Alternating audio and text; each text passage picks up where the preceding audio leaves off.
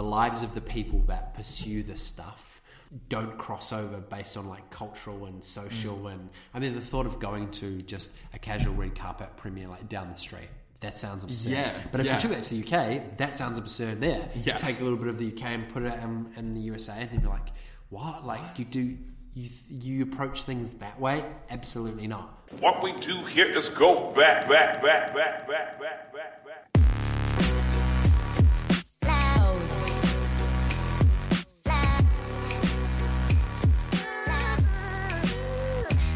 And we're back And we're back. on a very, very special episode of the Bros and Brews podcast. What's special about today, Matt? Uh, it's special because we are in the same room.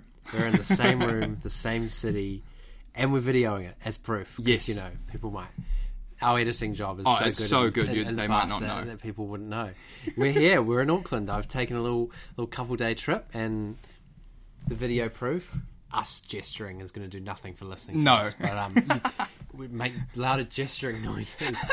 yeah, we're both in Auckland. Um, a little podcast in person today Yeah. obviously flew flew at great expense. The the the money from the advertising is coming in, and, and yeah, we're just gonna fly up fly up to Auckland every week. Every week. How are you, bro? I'm good, man. I'm good. It's nice to be sitting across from you, I must say. So nice to see you. How long has it been? Like It's been, well, March. March? Yeah. So what's that? Three months? Four months? last time Matt and I actually saw each other, we I don't know if we talked about this on the podcast or not, but we were at Sweet Mother's Kitchen in Wellington. Yes. Happy as Larry, just talking about how we'd see each other in, in London and Boom. for all the things we've talked about in the past. And here we are in a, a nice little, nice little Auckland space. I nice keep little forgetting that we got the video. Yeah, I it's feel like I'm no, safe. No, you know, you're fine. It's, you know, if people are watching there as well. But no, if you can see us in the video, we're in almost like a little uh, confessionary Yeah. um, situation going on. Um, it's all I had for a divider. So, but I mean, I don't know. I think it adds character. Oh look, it- it's adding some class. It's Yeah. sort of some, some, some classical. I didn't. Did you ever do like art history or anything? No. Or like, I did. See, I did classics at school, but I couldn't tell you what the sort of Mm. style of, of, No, I no of neither. No, history period this might be from. I wanted to do classics, but Mum was like, "No, you're doing English." really? Yeah. What did you? What the? What subjects did you study at school? Uh, than I did English, physics, calculus, drama, and graphics. Bro, what a weird mix. Yeah, well- Calculus, really? Yeah, because remember I was going to do architecture. Oh, I guess it'll count. So that's it? why I was like physics, calculus, ah, and so then you- and then like partly failed calculus, just passed Yeah, bro, physics. I was a, I was a stats baby for sure. yeah, see, I, I yeah, I was gonna do stats, and I was like, oh, maybe I might need calc, Calculus. bro. Oh, I, if I could go back and change it, I'd be doing, I I'd be like- doing, yeah, Theatre, English, stats, the token maths, um, classics, and history. No science. no. Just see you later after year 11. Not If I could go back, I'd do exactly the same But thing. that's the thing at school. They're always like, keep a science, do a science, so to keep your, Yeah. keep your options open. It's like, mm, how many people do we know are doing anything with a science degree? Uh, mm, I can name one. I won't name One. him, but Okay. I can think of one person. Oh, maybe two. Maybe two. oh, you, you, no, yeah, no, I can name a few. I Yeah, can name a few. compared to the number of people that are doing things that have nothing to do with science. Yeah, yeah. Anyway, how Anywho. dare we talk about science on, a- on an arts podcast? Um, hey, I'll start us off. I'm I'm drinking I'm drinking for two uh, today. yeah, you can hear from my husky tones that I've uh, I've seen slightly better days. Um, just a, just recovering from a little head cold. Oh, there we go. Um, I'm going to ask you what are you drinking, even though I picked it out for you. Yeah, thank you. Yeah, I had a Garage Project uh, party box, uh, and James here has selected the Golden Path uh, Garage Project, uh, which is a juicy, hazy hop bomb with surprisingly restrained alcoholic content. A generous edition of the Golden it's, Naked Oats. It's four percent. That's what they're saying. It's four percent. which is probably a good thing for about a what's this 130 130 recording drinking session on a Sunday as well. Um, On a Sunday. I'm drinking a very nice Auckland tap water um, from sort of a pint-sized glass, and uh, it's quite nice. It's going down well. I intend to drink all of it during this recording. I'm glad you're enjoying that because it's a oh it's a commodity around here at the moment. You know, water oh at yeah, the moment actually, up here I in should, is. I should, I should really savor this. You should savor it. You should. That's that's gold. That's liquid gold right there. I'm not one of those people that can tell water from different cities. Some people are really big on that, being like the water tastes different. Yeah, well, I I really don't. I know a lot of people that are like, ah, tap water. Like, no, can't do it. I'm like, oh my god, it's water. Water's I'll water. Drink, water's water. Water's water. Yeah, see, if I drink bottled water, like just a like a cheap bottled water, Mm. to me it tastes like unless you've put it in a fridge. Yeah. I'd rather just have tap water. Nah, I, I hear you. I hear you. Um, but hey, to start us off, I know we've been uh, blabbling on a bit for uh, um, about our high school It's weird subjects. to do this in person. We're Well, so it used is. to having to do it like on Zoom and check Yeah. check the recording's still It's- going. yeah, and, and no, it's and there's no video, so you can just sort of go and change your clothes quickly if you want to. We're, I We're feel, here. We're- I feel like we have to provide. we're exposed. we are exposed. Um, but I'll, yeah, I'll start us off. You know, on these obviously questions where we, you know, a bit of a just a, a lead into the episode. Some of the lighter, Some- lightest parts of life. Yeah, light light stuff. Um, mine's real simple. Hmm. Cats or dogs? I'm going to give you an unsatisfying answer here. Yeah. I feel because I have both a cat and a dog, Mm-hmm. and they're both over ten years old. Mm. So it's not like it's not like I've had one for a way longer period of time. Like so, I had a cat growing up uh, called Baxter. I think he died maybe when I was like six or seven. I could do the maths, but my cat at the moment is 15 and my dog's 11. So for a, almost a majority of my life, I've had both a cat and a dog.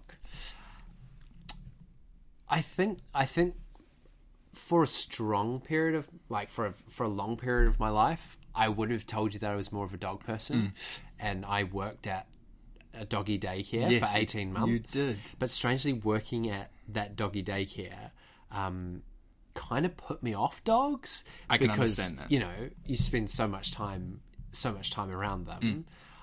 I think for me now, the question of cats and dogs is such a logistical question of like, if you wanted to, because we're kind of getting to the age where it's no longer parents buying a pet But- that yeah. we have access to. Yeah. It's now also you kind of taking sole responsibility. And now I I I think it's kind of inappropriate or like irresponsible to to own a dog unless you can give it everything it needs. Mm. Whereas I I I think cats are a lot a lot easier. Like I've lived with inside only cats and outside cats and but they kind of can adapt to their environment. Yeah. Whereas nowadays, like I, there are people that I know that are buying dogs. I'm like, you actually are not providing enough space for this animal. Hard. I think I probably like dogs more. Mm. If if I had to answer the question, I think I probably like dogs dogs more. But I think dogs are there's more. It's like high risk, high reward. There are some mm. dogs that I'm not interested in. Like small dogs, I have no interest No, in, in not at all. them. There are some dogs that I think like look ugly, and I'm like I don't have really any interest in interacting with you. Yeah. Whereas almost every cat, I'm like, you're probably gonna want to lose. You're probably gonna want to stroke. So I think, I think I'm probably slightly more of a dog person. Yeah. But I feel like the older I'm getting, maybe the more of an appreciation of cats I'm getting. Because you're just getting a little bit more old and old and frail. you just want to Yeah. cuddle into a Yeah. cat. Don't have to take it for a walk as much. Yeah. I mean, what about you? I'm pretty sure I know what your answer No, is. I'm but- exactly I'm exactly the same. So I grew up. Really, I thought you were a dog person. No, Oh. no, I'm definitely a dog person. Oh, really? Oh, no, there we definitely. go. No predictable questions here, folks. Um, I grew up with. Um, it was my uh, my granddad's dog, who was a boxer dog. His name was Tyson. Uh, granddad loved boxing, so Mike Tyson, Tyson, Tyson, boxer dog, blah blah blah. blah. Yeah. Um, and he was amazing. He was an amazing dog, real chill. Um, and then I had a cat called Smudge, and those two were best friends, absolute best friends. Um, and I remember when we weren't living with my grandparents, um, Tyson passed away, which was really upsetting. And then literally a few weeks later, Smudge died No. from a broken heart because his best friend had gone, which just absolutely destroyed me as a little little kid. Yeah. Um, but no, I I actually ha- I haven't had a dog since Tyson, but my um, grandmother used to be a uh, guide dog trainer. Oh, really? Yeah, so we used to get dogs in um, every every was it every summer or every few, few Yeah. years. We'd get get a new dog in. Just labs? Um, yeah. Oh, border collie. We had a Oh, yeah. collie. Yeah, I remember we went to the facility once, and I got to pick the puppy. No. Yeah, so uh, Wow. like all, all of the puppies like running around, and there was one puppy right at the back, and I was like, that one. so yeah, we we picked her and brought her home, and then we trained her up, and then had to take her back when she was all trained. So I've always enjoyed dogs, but Yeah. I've lived with cats for majority of my life. Um, Mum's cat Kitty, very original name, Kitty, um, who died a little while ago actually, and then obviously me and Rachel have just got our own cat Angel, Yeah. who is adorable. Um, and I and I, I love cats to bits, but for me, Yeah. like you were saying, if I could, I would probably want to own a dog. But in this current apartment, I can't. Yeah, the the ch- you can't have a dog in the church. No, not in the church. It's no. a big cathedral. blasphemy. Um, yeah, I- feel like the older you, I feel like the older you get, the more you realize how different cats and dogs are. Like they're sure they're the two main like domestic pets, but owning a cat and owning a dog are probably like almost as different as owning a cat and owning like I don't know a, gu- a guinea pig or something. Mm. Like mm. they kind of get they get lumped together, but yeah, that was interest, one of the interesting things about working in a doggy daycare for a year and a half, is I learned lots about like what kind of dogs just don't belong in cities. Like mm. people just shouldn't own huskies. Like they don't no. like sunlight. Um, even dogs like Jack Russells, they look small, so mm. people kind of think city dogs. But Jack Russells, like their background is being on farms and being able to sprint, across like True. kilometers of of farmland, mm. and so it doesn't mean if you own a husky or a Jack Russell, you're a bad person. That's not that's not what I'm that's not what I'm saying at all. Because this is what has become normal. But I feel like my lifestyle lifestyle would have to change significantly Yep. in order for me to get a dog. Whereas I think I'm at the point in my life where I could buy a cat, own a cat, look after a cat, and that cat would give me lo- like I think cats are really good flatmates. They can add. Yeah. Can, when I was in Bristol, the the first set of flatmates that I was living with, one of the girls had two cats, and they were inside cats. Um, and it just added so added so much Mm. to like the f- the flat dynamic, as I'm sure you're experiencing Yeah, yeah, yeah. right now, Exactly. Because it is another living, breathing thing that interacts with you more than say like a goldfish. They're happy to see you when you get home. They Yeah. want to cuddle with you. Um, but yeah, I think I I like dogs in the amount of like running that you can go and do with it. But some people some people really hate dogs. Like yeah, they do. Yeah, well, not not hate. Some I think a lot of people, more people than we think, are actually scared of dogs. Scared. And as Well, a kid, just as a kid, I used to be quite scared of dogs, and because we never had them in in the household, I didn't know when I got over that. But if you're a little kid and you see like a big, doesn't even need to be like a, a Great Dane, even a boxer is probably big enough to be mm. like, that's a There's, that's a big there's thing. a big animal. that's a big thing. Yeah. yeah. But I mean, kids have also had um, there's like traumatic experiences with dogs as well. Oh. You know, like attacking and barking and things like that as well. So it does. It's that um, post post traumatic stress thing that you you bring up into Yeah. adulthood, and you're like, dogs, nah. That being said, while I was while I was away, it was funny having. So I saw my parents multiple times over the two years I was away. One of the big things for me, one of the hardest things about being away, was being away from my dog because you just can't you can't communicate with him. Mm. No. Cats, you kind of know they probably don't care that much, but dogs know when someone leaves their life true. and then when you come back into it. So that is one of the silver linings of being back in Wellington is is Being with your, Yes, your Martha. animals. haven't been patting her as much the last couple of days. Need to get back into it. She's been a bit needy. See you soon, Martha. I know you love listening to these episodes. I'll be back on Tuesday night. See you then.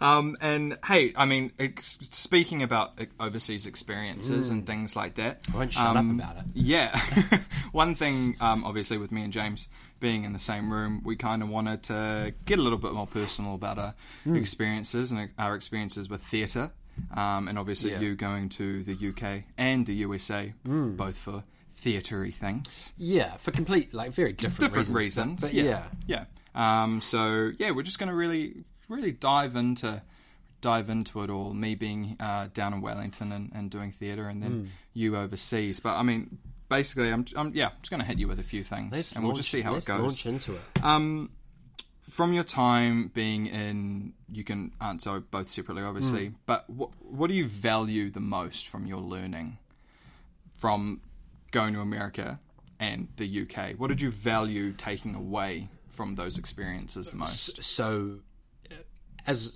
not a hindsight thing, but like ref- reflecting back on. Yeah, reflecting Yeah. back at your time there. Yeah, what did you Yeah. what did you value about that whole experience? Well, I think they're like completely different experiences because Yeah. I went to when I went to the states was in 2016, and I kind of fundamentally went there for the same reason that most people go on exchange, which is like a non-academic specific. Um, I actually really wanted to go on my exchange to the UK, but funnily enough, the the universities that Vic had in line with, I couldn't complete my both my history major and theatre major. Oh, true. Well, that's the only reason I started looking at the states, um, and the reason I ended up going to um, UCLA was I I was like, oh, if I'm going to the states, I kind of want to do a big public university, and and UCLA and, and and Berkeley as well, were quite well known. So I definitely ended up there from just a more holistic, like experiential reason. Um, I was there for two quarters, so I ended up doing two 10 weeks worth of programs. Um, but UCLA, like a lot of exchange universities all over the world, be- because they actually had like quite a renowned uh, theatre and film department, you couldn't just waltz in as a third year like I was, and all of a sudden pick up third year papers. So, Yeah. so the the courses that I did were kind of entry level courses. So I don't think my studying and I think I did two two theatre courses and a film course. I don't think any of them gave me a massive amount in terms of developing who I was like as an actor. Yeah. Um, certainly not the film class, which was more of a, a film study class. And then I did one that was uh, a sort of an really the equivalent of a hundred level paper, and then one that was just the most absurd class that I've ever taken with this guy who didn't even know if he was. Uh, it would take a whole podcast to explain. people took that class because they wanted to be better public speakers, and then some people were Ah, acting yeah. majors, and but it was this legendary like, entry level. The guy literally said in in one of the first in one of the first uh like I don't even know what to call it class tutorial. Seminar? No, it was very hands on. Oh, He yeah. was like, everyone's getting an F. Grades don't matter in this class. Seriously said that, and like a in a very Nonchalant. like UCLA, like grades don't matter. You're just gonna have a good time. And I was like, okay, my GPA is like down. But um, but to answer the question, I think probably what I took away from from that experience more than anything was living very close to Hollywood, and there were the UCLA campus is a hotspot for like NBA teams go and train there when they're playing in LA if they're not from LA. Uh, like people just go random. Like I remember like Redfoo. Um, Oh, yeah. was playing tennis there one day. Like people just use it because it has such amazing facilities. Yeah. Um, UCLA is in Westwood, which is sort of the suburb over from uh, Hollywood or a couple over, and Westwood actually uh, their their cinema there screens sort of the second tier LA films. So the so the biggest tier ones have their screenings at uh, in Hollywood. Yeah. I think at the Dolby Theatre, which is where they or Grauman's Chinese Theatre, one of those ones that's on Hollywood Boulevard. But sort of the next step back.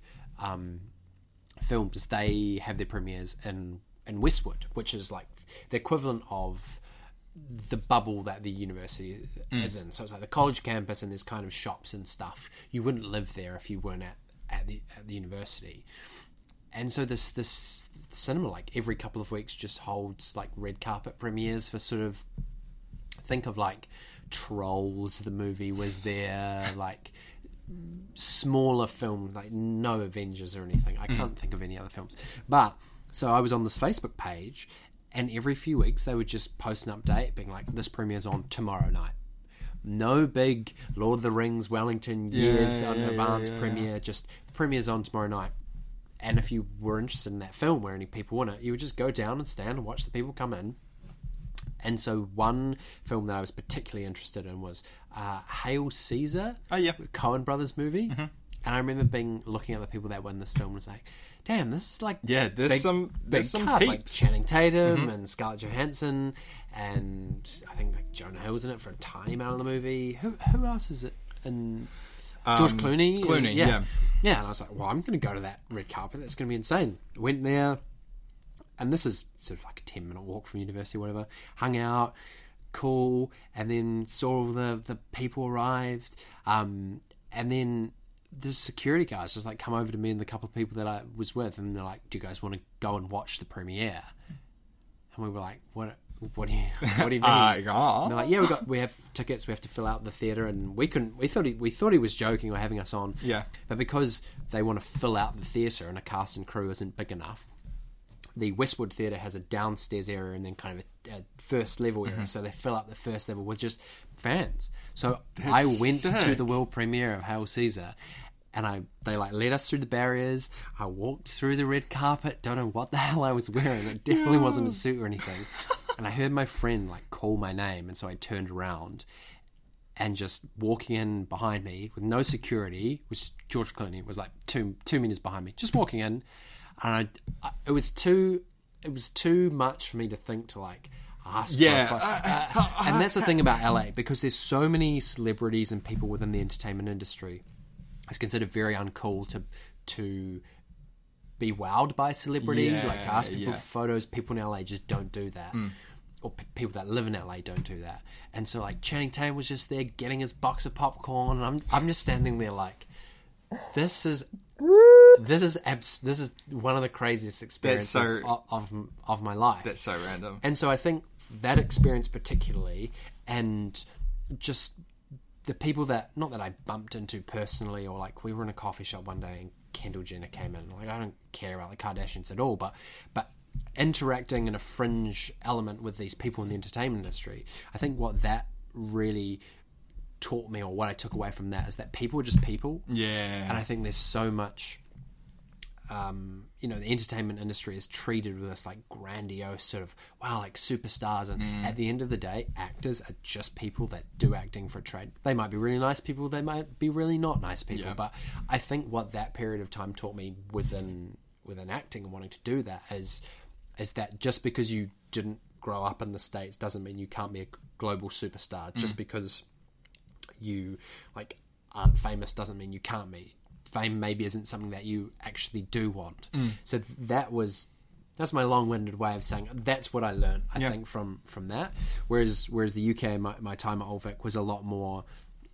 I think introverted, or not introverted, introversion, and, and learning more about who I am as a person, and and if that's what is helpful to acting and what isn't. Um, part of the reason why I I wanted to discuss Myers Briggs with you was because I think I while I was at drama school had a lot more thinking about uh, like my introverted self and and of the my ENFJ, which I confirmed by the way, I did it since that episode. I am an ENFJ. It's the F part of it, the feeling, thinking, where I kind of sit on the border. And I think what I've realized is that most artists are, are F. They have, you know, the, the forward planning, the kind of maybe less like thinking, practical, which is good because that's where the artistic side comes from. I have quite a lot of thinking in me, which is where I think the whole like the the kind of stuff this I'm just going to go to the UK and do the thing and the the, the grind like the grind factor I think really was really beneficial in some ways. But I think what I also realized while I was in school is is I have a lot of uh, the thinking aspects like the intellect over intellectualizing things that doesn't help with acting. Yeah. and that has been a lot of my development over the last year or so has kind of been trying to teach myself or, or trying to accept which parts of my personality Mm. don't actually serve acting. And i think it's that it's the whole intel- intellectual academic part of my brain that serves its own purpose. Like i loved university. I love studying history. Like i love academics. That doesn't help acting at all. And i Mm. think for me that was what one of the real big take take I mean so many from a year at Oh, yeah, school of but, course. but all that kind of learning about yourself as a person where that translates into yourself as an actor and where it benefits itself and where it doesn't Mm. um I mean what, what about you in terms of coming out of coming out of university and then going and doing a lot of shows not with university people sure maybe people that went to Vic Mm-hmm. or people that you already knew but doing shows within a a confines of of university and tertiary education, where actually, when you think about it, as with lots of programs outside of the arts, a lot of times I look at things I'm like, this doesn't make sense as a university course because fundamentally, university there are grades within programs within, you know, and people have to sort of hit the mark, and shows don't really make sense. The idea that we get marked on production papers mm. is is kind of nonsensical. But obviously, it's university, and you want the BA, so you have to do the thing. Yeah. Was there? How did you find the experience of doing shows within uni, and then being outside the university bubble, and all of a sudden it's like there are no grades. Obviously, you actually want to sell tickets because maybe you're part of the, you know, the revenue hmm. share that comes from it. I hmm. mean, Yeah, well, I think I mean it's it's that difference between going like in uni we're all set up into different divisions like people are doing marketing backstage acting like you know it's Yeah. all kind of divided so people are taking care of it but obviously like you said in a university setting everyone's kind of got that "Oh, I've got to make sure I'm doing this in the right way Yeah. um, whereas when you go out and like you know do shows at, at Bats or at um, at Circa, I did a few. You know, there's people that have been doing this for a long time that are taking care of that stuff. Yeah. You know, so for me personally, I just had to take care of my craft and what I was doing, and that was my acting. You know, um, so yeah, I mean, I, I kind of I found it I found it easier. I found it easier going into a more professional setting because yeah, I could kind of just hone in on what I was doing and my acting and things like that. Um, so, but yeah, I mean, there was there were aspects of, of learning at uni that I just didn't like, and there were things that I Yeah. that I just didn't want to do. But I mean, it's nice to get the the thing that I like about uni is that you get your hands in all the jars yeah, right? And you kind of start to figure out what you like Yeah. and what you don't like, which is what I appreciated. But then when it came to actually just acting out in the city, mm. it was like I'm doing that. That's so, my thing. So often I find people, I mean, one of my good friends, you know, SJ, who's doing her, her postgrad at Vic at the moment. Shout out SJ. Um, she was talking about group group having to do group work stuff over lockdown and that being difficult because you can't interact with people. I remember saying to her, as I've said to people in the past, um, you know, that I can think of a couple of friends actually that are doing postgrad group work. I said to them, "Man, group work at university sucks because like you you rely on other people, and if people don't, I never kind of considered the fact that fundamentally a lot of what we do at theatre at university is group work. Is group you get work. stuck with people. Yeah. Some people are there to do, you know, theatre because it's just a minor that they want to tack on. Some people do it with law because they want to do mm. that whole public speaking mm. thing to do with the law profession. Some people like you and me, it's absolutely our our like number one passion. And essentially everything we do is group work. Like, Yeah. we get lumped together with these No. people, and some people give it like way more effort than others. I kind of hadn't thought about that Yeah. in terms of how that compares to once you're outside. If people are doing shows independently, regardless of small budget, big budget, bat, circa, whatever, hmm. they're probably invested enough Yeah, that you kind of don't have to worry about everyone else's yeah, shtick. yeah. True. Which is good because that stuff's the worst. Yeah, yeah, yeah. The admin of theatre. Oh my god. Well, I mean, speaking of the the, the admin, just like going on about my experience, um, I've mentioned um, Keegan Bragg and Ben Wilson a, a few times, who I did a lot of shows with. Yeah. Um, uh, ben wrote a lot of scripts. Um, and we performed them at Bats, and we performed them in town at um, One Two One uh, Club on Cuba Street, which was a great, great show. Almost sober, it was it was really fun to do. And working with them, you know, they they handled the admin. You know, Yeah. they they did all that stuff, um, and so that kind of meant I could I could focus on you know my performance on stage for them and Yeah. you know what they were presenting Yeah. for me, um, but also speaking to that intellectual side Mm. that you were speaking about. Me, I've I've never I've never that that's really never been a part of, of Yeah. my brain. Like I'm, Yeah. I I don't want to toot my own horn, but I'm smart. But I feel like yeah. I'm more kind no, of intellect, intellectual's a, a loaded word. Yeah. think it's a lot of the time when people say it, particularly if it's to describe themselves, it comes off as like a really, a really arrogant word, which is why I said over intellectualized Mm. Yeah, because yeah. I'm really trying to emphasize, as I know you know, that there are lots of things in life that intellectualism doesn't doesn't help Mm. no at all. Yeah, exactly. But I think working working with those two, they have great great heads Mm. on their shoulders, and they really know how to get into the craft of theatre and Yeah. and and all of the aspects. So it was really nice working with them because they could do that side of it all, Yeah. and then I knew how to kind of translate that onto the stage. And so every show that we did, it was really it was really lovely collaborating with them because we we just got each other. They were able to do that stuff. I was able to do this, and we were really able to just meet mm. in the middle. I was able to present craft to them that they maybe they hadn't been able to think about, but then they could over intellectualize it. Um, and then I can bring it back down into a craft form again Yeah. as well. So yeah, I really valued my time doing doing those shows with them, um, and wish to do more in the future. But I mean, Keegan's pretty sure Keegan's. I don't know if Keegan's still in Australia, but he went. Keegan, hit us up, Keegan. Yeah, Yeah. you in Aus- I can't remember. Um, but he went to Australia. I think he came home actually because of everything going on. But he went over there to um to do more of his directing Mm. and stuff. But I mean, definitely in the future, I'd love to work with them again, and especially Ben as well. I love his writing and everything that he does. I mean, it's all about fundamentally. It's all about collaborating, and Yeah. unfortunately, in university, a lot of that is is collaborating with people that you might not choose to, but also the Yeah. experience you gain from that is realizing like the kind of people that you you do Mm. like to work with. I think that was probably one of the, the really cool things about Bristol because you get lumped in a place with, you know, in my case, a course with 14 people, myself included, of people all taking this craft equally seriously, mm. but people just from completely different backgrounds. And you kind of go, oh, just because you're from a different background and you you approach this differently, your personality is completely different, doesn't mean you're any less valid. Whereas I think in university, probably there were times where I felt people weren't pulling their weight or they weren't taking it seriously. Mm. And so I attributed their personality to a not caring about Yeah. acting as much when Yeah. actually that was just their personality. And they didn't care about acting. Exactly. You know, that Yeah. crossover wasn't really.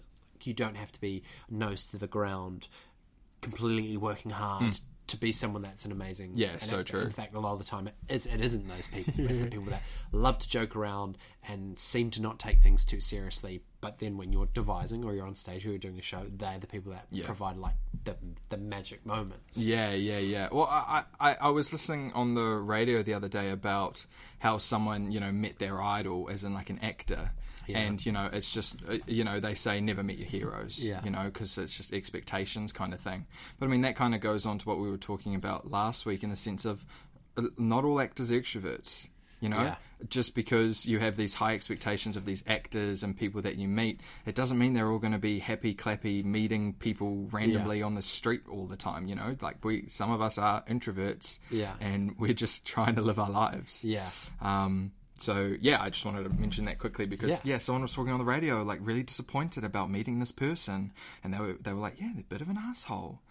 But I'm like, but you have you have no idea what that person's don't like that- outside yeah. of the screen. Yeah, you don't know that person at That could all. just yeah, exactly. I mean, Yeah. unless the person like walked past you and flipped the bird or something, then yeah, Yeah. maybe maybe a bit of an asshole. Yeah, yeah, and I mean there are assholes in every. It doesn't. We're not excusing asshole No, behavior. no. but people's expectations of. And I think this loops back around to what I was saying about living in LA. Mm. This whole kind of I- idolizing of of actors and musicians and celebrities and they are like they're just people. They're just people. They're just Yeah. It, it doesn't mean I don't get ex- I don't get excited about meeting certain people. Yeah. But that definitely kind of destroyed my whole like small world New Zealand. Imagine what it would be like to meet a celebrity. There's still some people where it would be incredible, but like people, like, we could just walk past someone downstairs later on, and I'd be like, well, the chance that person living in Auckland is probably quite high. If Yeah, so, yeah. you Well, that, that's what I was going to say. I mean, it must be similar to that kind of Kiwi culture as well. Like, I mean, don't get me wrong, I get starstruck if I see celebrities here in New Zealand, but I'm Yeah. not going up to them being like, "Hey, can I can I have your autograph? Can, we- can we take a photo?" Kind of thing. I mean, I feel like in New Zealand we're kind of like, hey, Yeah. you know, Yeah. it's very chill. But I mean, that's Just- us, right? Just- that's us. just little. That's what we do. Um, continuing on, what what what do they do differently? What do you think? What do you think going to America and kind of being in those classes compared to being in class here in New Zealand, or in the sense of you know more kind of practical stuff in, in the UK? What did you just get their experience and be like, wow, that's that's different? Um, well, I want to give way more time to the UK than than the States Hmm. because for all the reasons I said before. I think uh, my real, my really quick answer of of the US is I think there's a fundamentally they're a lot more screen based. There are people that love that love theatre, but everyone knows that the screen is where it Sure. makes money, particularly particularly in LA. And I think I think in the states everyone's their bravado is so high. It's so like I'm an actor and I do this, and, and maybe that's where all the whole extroverted expectation comes from. I didn't have a lot of genuine. Com- I didn't feel like I had a lot of genuine conversations with people doing theatre classes and and this and at UCLA. Yeah. it's a lot of like this and that, and blah blah blah, and and read the lines and learn the lines and do the. It's a lot of facade. Yeah. I, I think. I Yeah. think. Um, the UK, I think the main thing for me was, um, and I wrote about this. I did. Did you ever read my my? I did some theatre blogging. While You I did some there. blogging, eh? did some to be, blogging. I, I must admit, I, mean, I don't think I read all of them. That's all right. But I did. I did read dabble. all of them. I wrote all of them. I wrote all of them. didn't I didn't read read them. no, I did. Yeah. I did dabble on those first few. I think um, I think the the main difference for me about what they do differently, particularly if you're looking at um, like institutions, I, I think when it comes down to a- actors act, like a, a British actor versus a Kiwi actor, mm-hmm. actor, actor. Uh, it's very it's they're completely the same. Like mm. you're you and i are maybe as different as actors in terms of our processes and stuff as me and someone else i train with or s- mm. you and someone else i train with. I think the difference is in how within the institutions how they choose to teach. Now, my sample size is just Vic and is just Bristol Old Vic. Like, Yeah. Bristol Old Vic might be completely completely different to other schools in like London, the UK. In fact, I know that they are in that. Well, a lot of schools in, in the UK and in England subscribe to specific methodologies. Hmm. So they might say like, we're just teaching Stanislavski or we're just teaching like Meisner or whatever for people that aren't um, theatre folk, I guess there's lots of methodologies within acting that, like, over the last cent- couple of centuries, there's been different people from different cultures that have sort of said this is what it is to be an actor and this is how you should you know go about the process of discovering character or working your way into a into a script and kind of part of developing as an actor is is figuring out what what works for you. So typically in in you know drama at secondary school if you did anything like year 11 or 12 or 13 you've probably heard the word Stanislavski because Stanislavski is the like what would my character do? What is their background? Hmm. How old are they? That's kind of the go-to in the western world. And i think at vic because it is a uh, it's not a specialist school and like i said you know it's it's academic based and we hmm. have to pass the courses and hmm. there's way more kids there's not as much time to go into offering up all the different variations yeah. which is why do you remember there was a, f- a futurism paper Yes.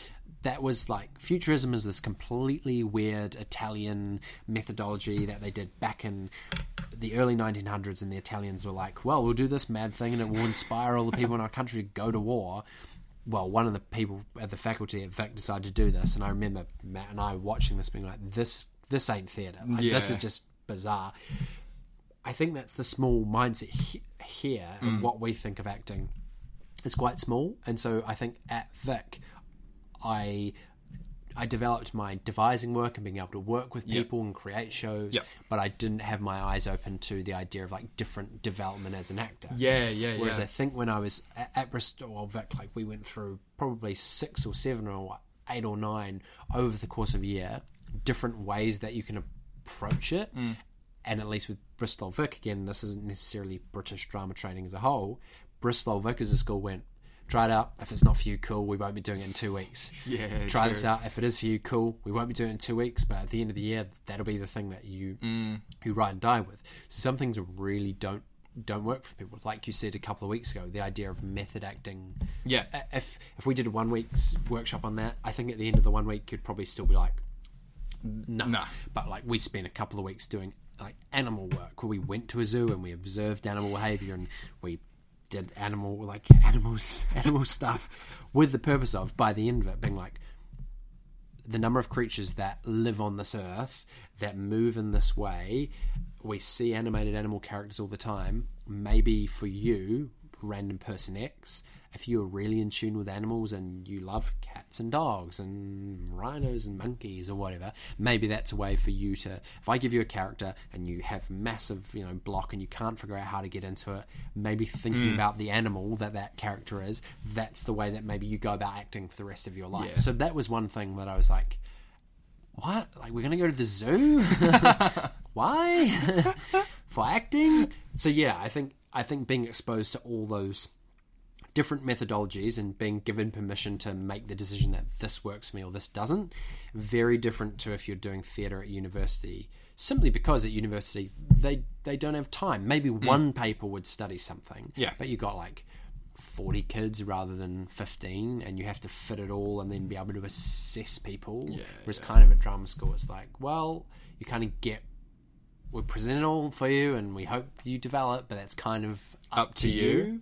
i mean have you had much experience with methodologies like because obviously secondary school is kind of a wild card some secondary school drama teachers Mm.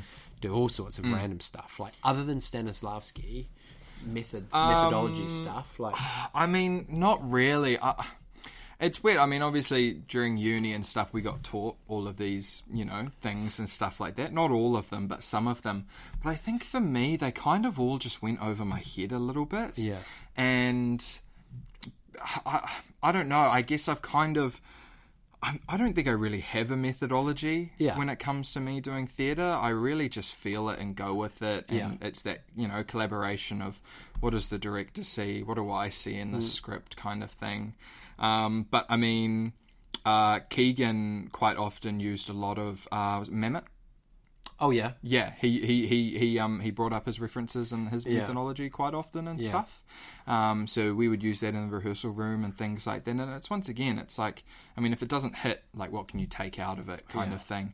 But yeah, quite quite often in a rehearsal room, I'll, I'll really just feel it out on myself. I mean, sometimes I'm I don't know, maybe an animal. Yeah. But it's the whole yeah, like phys- me, I'm, I'm very physical. Yeah. I'm a very physical actor, so it's all about like you know my body and how that feels and stuff like that. Mm. But I mean, personally, to be honest, if I yeah, if I had to think of a methodology that I use, I wouldn't have a bloody clue.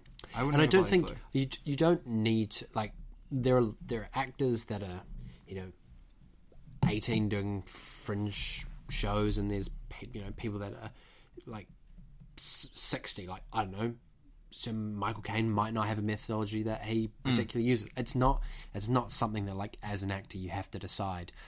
This is what I'm going to use. This is But what everything, yeah. But I think it for, for me Mm. as an individual, it was a real benefit for them to go. Here's a bunch of different stuff. Yeah. See what works for you. See what doesn't. And kind of as I alluded to earlier, one of the most important things for me was to go the uh, intellectual aspects of Stanislavski. The who am I? Like, Yeah. like what? Like I was approaching Stanislavski in a way that wasn't helpful to me. Doesn't mean Stanislavski doesn't work Yeah. or is an intellectual thing, but just me as an individual with my ENFJ tendencies approached it in a way that was getting way too find out the answer and then that'll give you the character. Yeah, yeah. And and so that it doesn't mean I won't use Stanislavski, but I've realized that I kind of have all those questions hmm. anyway. Hmm. And there's other stuff that like the the physical stuff that maybe I needed to be encouraged to like go towards that. So yeah, I mean there's there's lots of different there's lots of things that they do differently, but I think that that European centric here's a bunch of stuff we aren't going to tell you what's good or what isn't. Like when we did our production, The Trojan Women for our 300 level, our director sort of had a had a methodology viewpoints that she was working from. It Mm. was like this is what we this is what we're working from, which again is fine. But if I left university after three years, that was the only thing that I was introduced to, and it wasn't like, hey, if you hate this, maybe we'll do the show differently. like if you love this, great. Whereas whereas Bristol Old Vic was very much like everything's going to be two to four weeks, and if you hate it after four weeks, you'll at least know you'll never want to use that. Yeah, true. never want to use that again. Yeah. yeah, yeah, yeah. Yeah, I yeah, I, I'm very physical. I'm very like I said, I'm very physical. I like my body. What what way does it move? What, what way does this character move? Um, I think I mentioned this last time on a different episode. Um, Stanislavski's like emotional memory and physical memory and stuff Yeah. like that. I really like drawing back on past experiences and how can I adapt this towards Yeah. a new character kind of thing.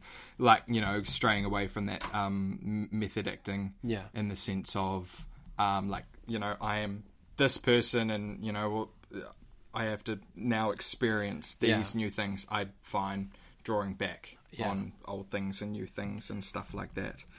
Um, but moving on, what did you anything anything you just despised? Not despised, just disliked. Being like being at UCLA or in America is, is something Um, there that was just like why why is this a thing? Same with the UK. I think- Not to drop anyone yeah. in it or anything. No, no, no. I, I think I think with the states, what the stuff I didn't like was the the social. The social constructs, like everything's to do with like frat and sorority life, Yeah, and race yeah. relations, and and sex relations, and there's a lot of stuff that what we would consider problematic from like little old New Zealand, like all this stuff happens on American at American universities. Yeah, absolutely, hundred percent. I Mm. felt very uncomfortable with a lot of that. But but in terms of like relating to relating to theatre stuff, I think I th- I think in the I think in the states they don't. L- it's not that they don't listen. Everyone really wants to offer opinions. I think it's very everyone values their own opinion, and sometimes. I, I mean, it was a while ago. Some, but I feel Yeah, like sometimes true. I just like just shut up and like listen to the person that's the professor. Like you don't have to agree with their opinion, but like Yeah. you're at this institution to listen to people and and learn from them and form your own opinions based on I mean, that's a massive generalization, but Yeah. I feel like in the States, there's a lot of, well, this is my opinion based on how I grew up, and this is my opinion based on, like, everyone really values the sound of their own of their own voice. Voice. Ironic as I talk a lot during this podcast. Um, the UK, um, I don't know, d- dislike. Don't have to don't have to have any. I didn't probably not like definitely not with definitely not with Bristol Old Vic it's itself like the course and the Yeah. tutors and well, it was like you said, it was a completely different experience to your time Yeah, in the UK. yeah. two different. I think I think if I had to pick something that I I disliked was is more of a wider comment of, of the UK acting industry as as they haven't really figured out how they feel about international actors. Um, And I think what Bristol Vic does with them them masters, their postgrad course, it's internationals only, and they do that to make sure that there is internationals in the school, and so there's you know both for their own actors to have access to people from different backgrounds, and for us coming in because we can't do the two and three year course, and also they probably know that most people can't afford to pay international fees for more than one year. What I what I didn't like, um, not so much within the school itself, but I think that's a reflection of, of the UK as a whole. Is there's a real uh, defensive kind of look after our own British people and British shows. This is, you know, British people first. Yeah. Kind of. Um, and I don't think I expect that as much. I, I feel like in New Zealand, we, on the whole, value multiculturalism. And if you meet someone at university that, I mean, there was a girl, uh, Amy, shout out Amy, in like second year at, at Vic, who was from Leeds, I think. Um, maybe wasn't in your course, but at the time, everyone being like, "Wow, how did you end up on exchange here? That's amazing that you ch- you ended up at at at, at Vic." And people were like that over there personally, like on a one-on-one basis. But it doesn't translate to people being like, "Oh wow, you're a New Zealander. I wonder what that cultural background means for you as an actor." Wow, there's maybe some roles over over here. It's like, no, Ben Kingsley's gonna play that half Māori character in Ender's Game, and we're all gonna be okay with it. Yeah, I think that's what I, if anything, that's what I I disliked Yeah, um, and I mean that's more of an institutional thing. They haven't figured out for all the positive, like go and do British Conservatoire training. While that is what I wanted to go and do, hmm. there is a snobbishness there that definitely not reflective of Bristol Vic as a school. The people Yeah. that went there, but when you leave there within the industry, it is very much like. Oh, you can't do a British act. You can't do RP. Like, well, I mean, Yeah. I guess that was you know because obviously me and James' big plan was to be in London, Yeah. and start just really start hitting hitting the hitting the boards. Do you think it?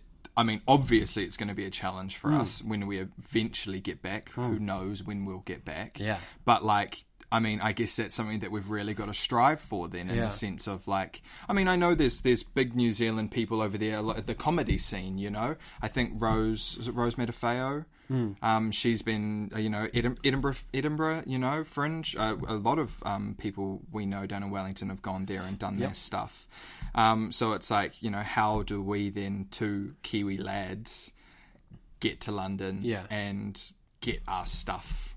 I mean, is it then about like content, or is it really just about how good we are, or do Yeah. we need to put on British accents? Yeah, I think, and maybe there's an element of like New Zealand tokenism, ego that we think like we're at the corner of the world. Everyone should find us interesting. Yeah. maybe there's an element of that, but also I think that's kind of valid because anytime you step outside New Zealand or people come to New Zealand, particularly with Americans, they're always like.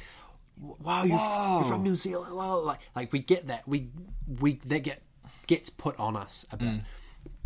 but I think going to the other side of the world and thinking within the career that you choose, within the the industry and the market, that you are maybe more of an interesting product than you actually are. Mm. That's kind of a tough tough spill to swallow, regardless of like talent or how good Yeah. you are as an actor. Put all that stuff aside, just purely who you are as a person and your background and where you've come from and the journey that you've taken. A lot of the time, it's like, no, we'd actually rather have someone that went to Oxford and then mm. went to RADA mm. And was Mm. Have happy done to go, all of these. yes, happy to walk s- straight from dum dum dum rather than the like, oh, this is this is someone different. And yeah, like I said to you, while I was over there and when I came back, I con- was constantly having that battle of like, am I a New Zealander being over here and trying to sell myself as a New Zealander? Or am I a Kiwi who's come to train at a, at a British conservatoire, who's kind of giving up all the elements of my New Zealandness because actually to make it as an actor here, you kind of have to sell that stuff away until you get to the point where maybe you have enough opportunities or your agent's strong enough or mm. casting directors know you that then all of a sudden a few jobs where maybe they're interested in that is a bit more open. I mean, we could talk at length about how that's completely different on screen versus you know stage with casting and and you know gender flip casting and and hmm. racially diverse casting and no one caring about accents. Great, theatre's definitely going that way where you could chuck an Australian or a New Zealand or a South African accent in an RSC production and probably people wouldn't care. Yeah. screen's a completely different thing because you can't you have to decide what the character is, and the screen going public is not as forgiving as like the theater going public is. Um, but yeah, I think that's t- that was that was the the toughest thing. It's like having to consider giving up part of your identity within your professional working life, which I guess people do all all the time. People that have personalities and Yeah. they go into jobs that's completely not reflective of of who they are. I Well, mean, we all we all put on masks, right? Yeah. you know, it's that whole mask facade of yeah.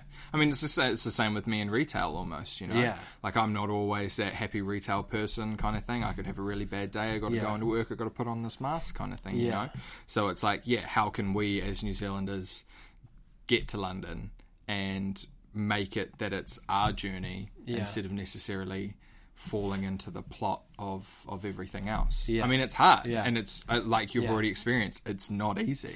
And then the oth- but the other thing to consider is like we don't have to go there. No, do you know what I mean? Like Yeah, we no, cho- hard. we have this I- idealistic dream of like go to London, Yeah. Mm. home of Shakespeare, like the Globe. And then you get there, and, and they, it's not that they don't want you there, Yeah, but they're not that but they're like- interested. and then we're like, oh, hang on, why don't you? it's like, but we, we, We ch- created yeah. this this idea that you know, go run away from New Zealand or like go to LA or go and work in, in London. So, Mm. yeah, I mean, acting's obviously a, a global thing, Mm. and, and fingers crossed that um, we can get back to that part of the world at some stage, or things you know take off in this part of the world, and and it is an industry that definitely isn't defined by by where you like where you are, but things are so different, and Mm. Yeah. I think I think clearly even just even just answering the, the questions about like the states versus the UK versus here, it's interesting whether the lives of the people that pursue this stuff don't cross over based on like cultural and social mm. and I mean the thought of going to just a casual red carpet premiere like down the street that sounds absurd. Yeah, but if yeah. you took that to the UK, that sounds absurd there. You Yeah. take a little bit of the UK and put it in, in the USA, and they'd be like, "What? Like you do? You you approach things that way? Absolutely not. You bring a bunch of that stuff over here, and we're like, what the hell? Which I think is, I think, I think is is fairly reflective of, of acting as a whole Mm. because it's such a like non tangible craft. Ain't no numbers, ain't no science or physics involved in, in any of this. You gotta figure that stuff out. You gotta, you gotta for find, you yourself. gotta find yourself. Yeah, yeah, Yeah. yeah. yeah. Sorry, I feel like I've talked a whole a whole lot. I hope some. No, of it was but that's interesting, I fine. I, mean, I think it's interesting. People watching or listening to us right now, I, I, I, I think it's interesting. I think it's. I mean, I've got more questions, but honestly, I think you've kind of blended two or three of them into one. So, I mean, that works for me. I've also talked for a long a long time. Maybe the questions will, will, will come back in. We d- we don't know. You have to keep you have to keep listening. You have to keep listening. Hey, how, how's the beer? Um, hey, I must say it's very nice. I've always enjoyed hazy, Mm-hmm. uh, um, hazy, hazy beers, um, hazy IPAs. Um, but it does have a very. I don't know whether it's because it's in a can, but it does have a very. um, Metallic? yeah, it is metallic. But the thing is, when I usually drink out of a can, it doesn't taste metallic. Maybe because it's four percent, it's a bit weaker. The metal's getting into it. Give me a second. Let me just have one more Mm. A sip of it. I finished my water, so um, it was great. By the way, Auckland tap water, pretty good reviews. Yeah, something just hits at the top of my palate, and it's just. He's sophisticated, folks. I mean, I finished it. Don't get me wrong. It was nice, but probably won't grab it. Go for it.